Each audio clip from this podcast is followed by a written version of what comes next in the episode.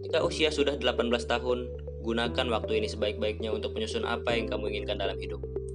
Halo semuanya, nama saya David Valentino, kelompok 55, program studi teknik mesin Institut Teknologi Sumatera. Kita semua pasti tahu betapa pentingnya sebuah pengetahuan, tapi apakah pengetahuan saja cukup untuk menciptakan hidup yang sukses? Tentu saja tidak. Kekuatan ini baru bisa punya dampak apabila ada sebuah aksi nyata, karena hanya sebuah aksi nyata yang mampu memberikan hasil. Oh iya, Pasti teman-teman sudah pada tahu dong, untuk meraih masa depan yang cerah, tentu tidak ada yang instan. Pasti akan banyak tenaga yang terkuras dan juga waktu yang termakan. Jadi, saya mau sedikit bercerita nih tentang rencana-rencana yang akan saya lakukan yaitu dalam jangka waktu dekat, menengah, bahkan dalam jangka waktu yang berkelanjutan.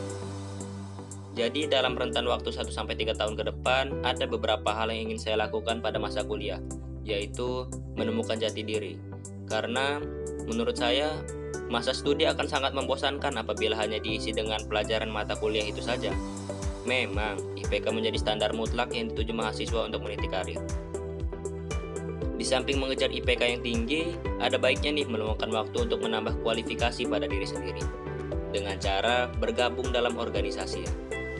Karena dengan bergabung dalam organisasi, kita dapat memperluas pergaulan, relasi, dan juga mendapat ilmu tentang bekerja sama dan tentunya juga melatih kemampuan berkomunikasi yang dapat membuat percaya diri. Dan dengan rasa percaya diri tinggi, kita akan mampu beradaptasi apabila bertemu dengan orang-orang baru nantinya. Selanjutnya nih, jangka waktu menengah atau 4 sampai 5 tahun. Dalam jangka waktu segitu bisa dibilang saya sudah lulus kuliah dan sudah masuk dalam dunia kerja mungkin ya. Dan pada saat itu saya harus menjadi orang yang fleksibel, dalam arti menjadi seorang individu yang menyesuaikan peraturan di perusahaan tersebut. Dan yang terpenting adalah saya harus menjadi orang yang komitmen dan disiplin. Karena komitmen dan disiplin dalam bekerja akan akan memudahkan saya untuk menikmati pekerjaan saya yang akan saya lakukan nantinya. Dan yang terakhir nih, dalam jangka waktu 6 sampai 10 tahun ke depan dan dengan modal apa yang sudah saya kumpulkan saat bekerja, saya ingin membangun perusahaan saya sendiri. Ya usaha kecil-kecilan lumayan lah.